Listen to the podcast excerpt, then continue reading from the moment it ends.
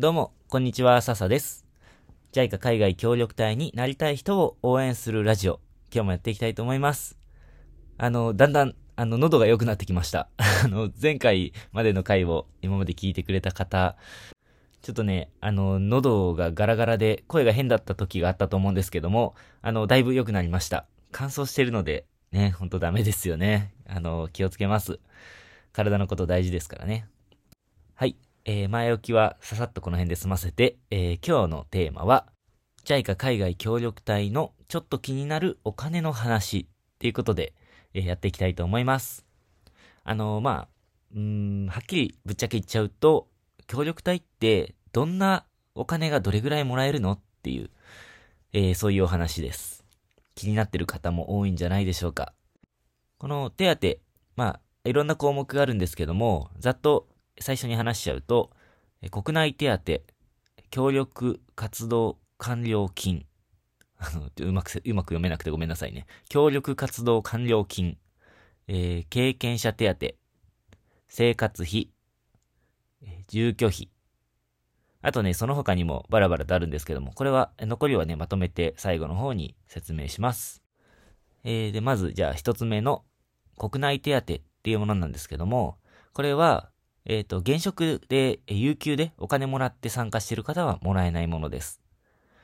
で、えー無職、だから仕事を辞めて、えー行った方とか、協力隊に行く方とか、えっ、と、大学卒業して行く方とか、えっ、と、お給料をもらっていない方が協力隊に参加する場合、え月に、え訓練期間中は4万円。えっ、と、派遣期間中、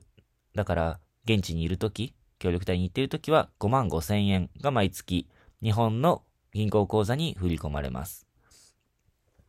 で、この訓練期間中の4万円っていうのは、えっ、と、かける、えっ、と、訓練期間が、僕の時は70日だったので、日割りになるのかな？えっ、と、かける40、あ、ごめんなさい、70割る、えー30になるのかな？そのぐらいの額が出ます。だいたい10万円ぐらいですかね。えーで、派遣期間中は5万5千円かける、えー月になるので、まあ普通に、えーっと、協力隊をやる場合は、丸々2年行くこと行くことになりますので、5万5千円かける24ヶ月。えーと、パッとごめんなさい。計算ができないので、あの、皆さん自分で計算してほしいんですが、えーと、これで延長をした場合は、派遣期間が伸びますので、延長って任期を延長した場合ね。なので、もし、えー半年延長すれば、その、えープラス6ヶ月も毎月もらえるわけですね。1年延長すれば、その1年も12ヶ月分またもらえるわけですね。はい。これが一つ目の国内手当っていうものです。で、二つ目、協力活動完了金っていうのがあります。これは、活動期間を満了した方だけもらえるものです。えっ、と、任期を短縮したらもらえないんですね。だから、1年半ぐらいでちょっと体調を崩して、日本に帰ることになっちゃったとか、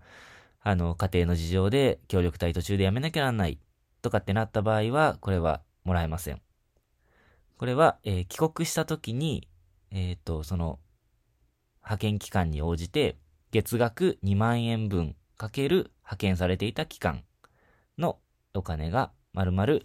そのまま、えー帰国した時に日本の口座に振り込まれます。で、これは、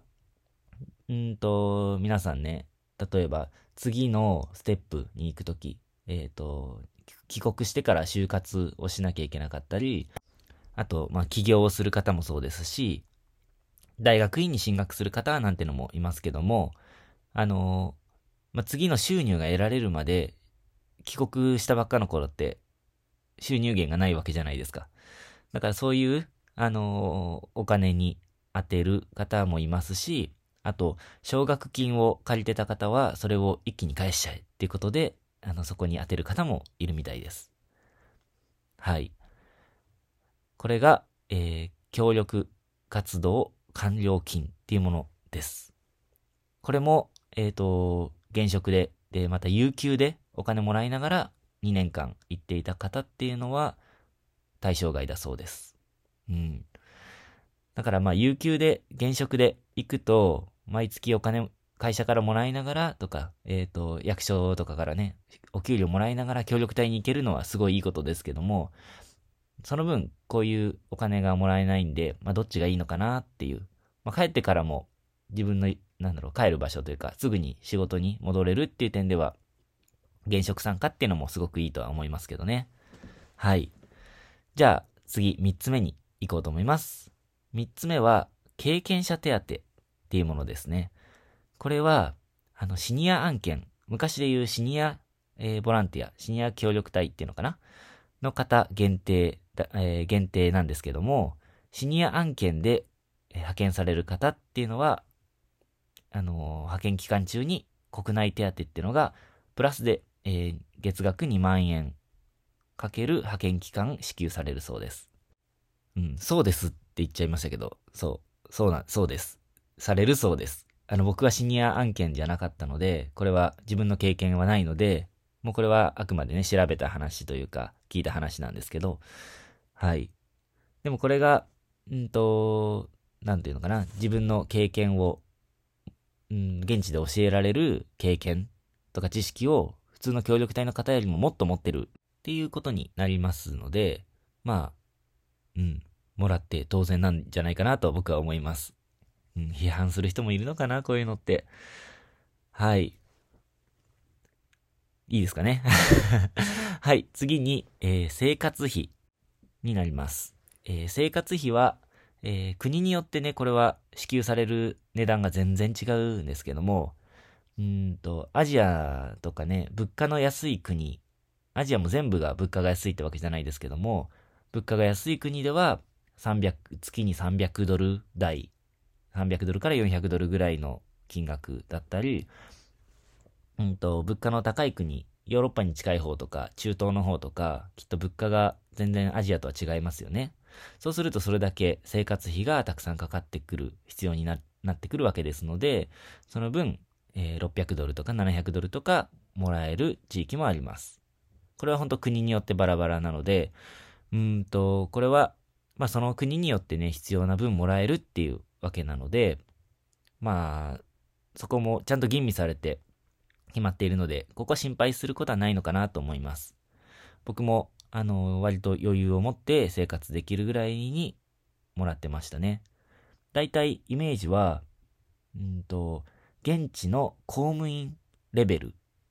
ていうなんとなくの基準はあるそうですね。これは公式に発表されているのかどうかわからないですけども、そういうイメージで金額が決まっているそうです。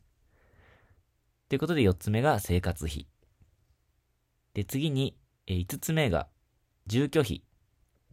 これはね、もちろん現地に行ったら住まなく、え、生活をしなきゃいけないので、帰る家が必要ですよね。で、この家は、うん、これも国によって限度額が決まってるらしいんですが、その中、その範囲内で、あの、住む場所を、えー、住む場所の、うん、家賃っていうのを JICA が出してくれます。はい。で、配属先が用意してくれる場合もあるので、そしたらこれに関してはいらないんですけど、僕の場合は学校の敷地内の教員住宅に住んでいたので、学校が提供してくれた家だったので、ただでした。はい。ということで、5つ目が住居費。えっ、ー、と、その他にも、現地業務費って言って、これは自分で申請をして、こういう活動でこういうものが必要だから、購入してほしいってことで JICA に申請したら、まあ、通ればですけどね、申請が通れば物品を購入する費用を出してくれたりだとか、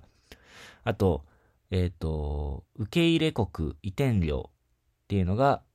これも国によって違うみたいなんですけども、えっ、ー、と、その国に行くの、行く前に、派遣前に、えー、その準備のお金として、あれやこれや買って揃えなきゃならないものもあるので、えー、そういうものを買うのに、だいたい10万円ぐらいなのかな。えっ、と、支給してくれます。あとは、まあ、往復とコーヒーとか、うんと、訓練所に行くのにも交通費出してくれますし、あのー、最後、帰国した時に日本で健康診断とか受けるんですけども、その間、健康診断とか、あの、帰国後オリエンテーションとかかな？そういう時の、えー、宿泊費も出してもらえます。あと、1年に1回健康診断を現地で受けることになりますし、えっ、ー、と、シニアの方はこれは今はわかんないんですけど、僕の時はシニアボランティアの方は、日本に一時帰国をして、で、結構いろんな精密にかな？精密になのかな？あのー、健康診断を受けて、受けさせてもらってたり、あとは帰国後もさっき話したけど、あの、健康診断、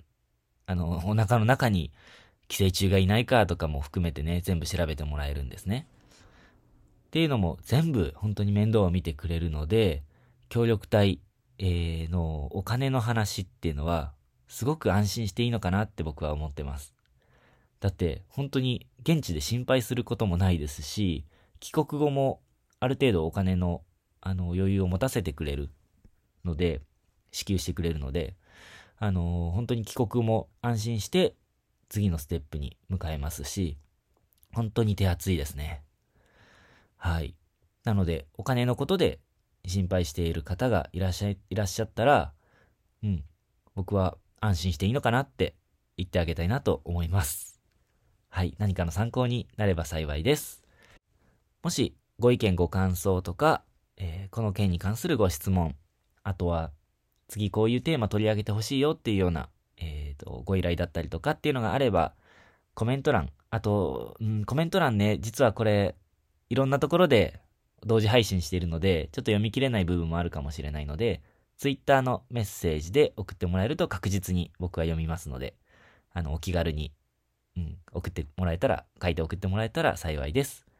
ということで、最後まで聞いてくださって本当にありがとうございました。ぜひ次回も聞いてください。またね